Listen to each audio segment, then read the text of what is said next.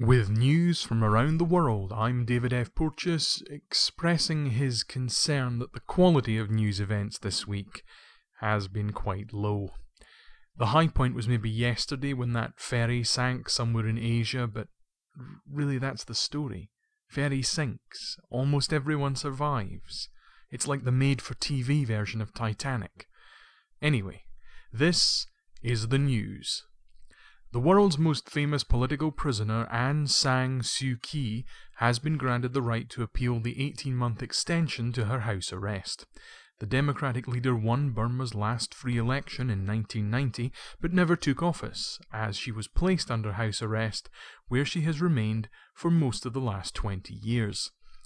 She was about to be released when some American, who claimed to have had a mystical vision of her assassination, swam over to her house and gave the military junta ruling the country the pretext to imprison her for just long enough to avoid next year's free elections. America, a country where one in every five people believes they are the asshole through which the word of God can be heard. Suu Kyi was originally given three years hard labour as punishment for an American visiting her.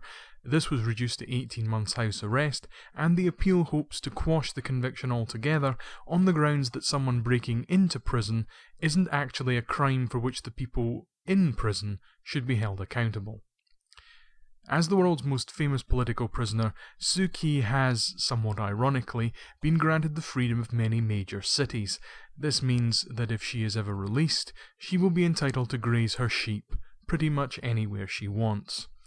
Unfortunately, her sheep are currently in prison on a life sentence after refusing to give evidence against her and otherwise obstructing the course of justice.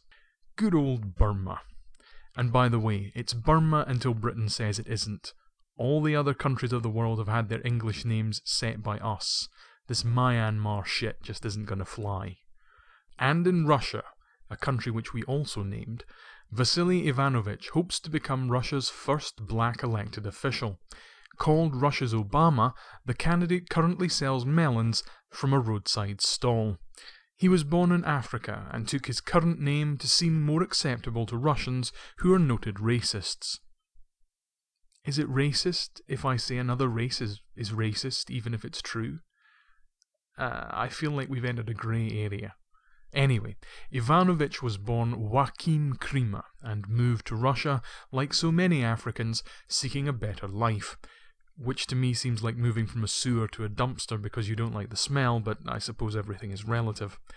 Ivanovich has two election slogans the famous Yes We Can, taken from Obama, and a second slogan I will work like a Negro for Russia. Classy. In the UK, a new study has shown that kids are as dumb as their parents were. 3,000 students sat exam papers in mathematics from the 1970s, and the results of those students were comparable to the results achieved by students 30 years ago. This seems somewhat of a non event news wise. However, the number of students receiving grades A, B, or C, that is, pass grades, in exams taken at around age 16 has increased every single year. In fact, you are now more than twice as likely to get an A, B, or C grade than you were 30 years ago. This demonstrates, the researchers claim, and universities have always felt, that students aren't getting smarter, the exams are just getting easier. And bearing in mind that today's whiz kids aren't any brighter than yesterday's, and look at the mess they made of things, let's go to financial news.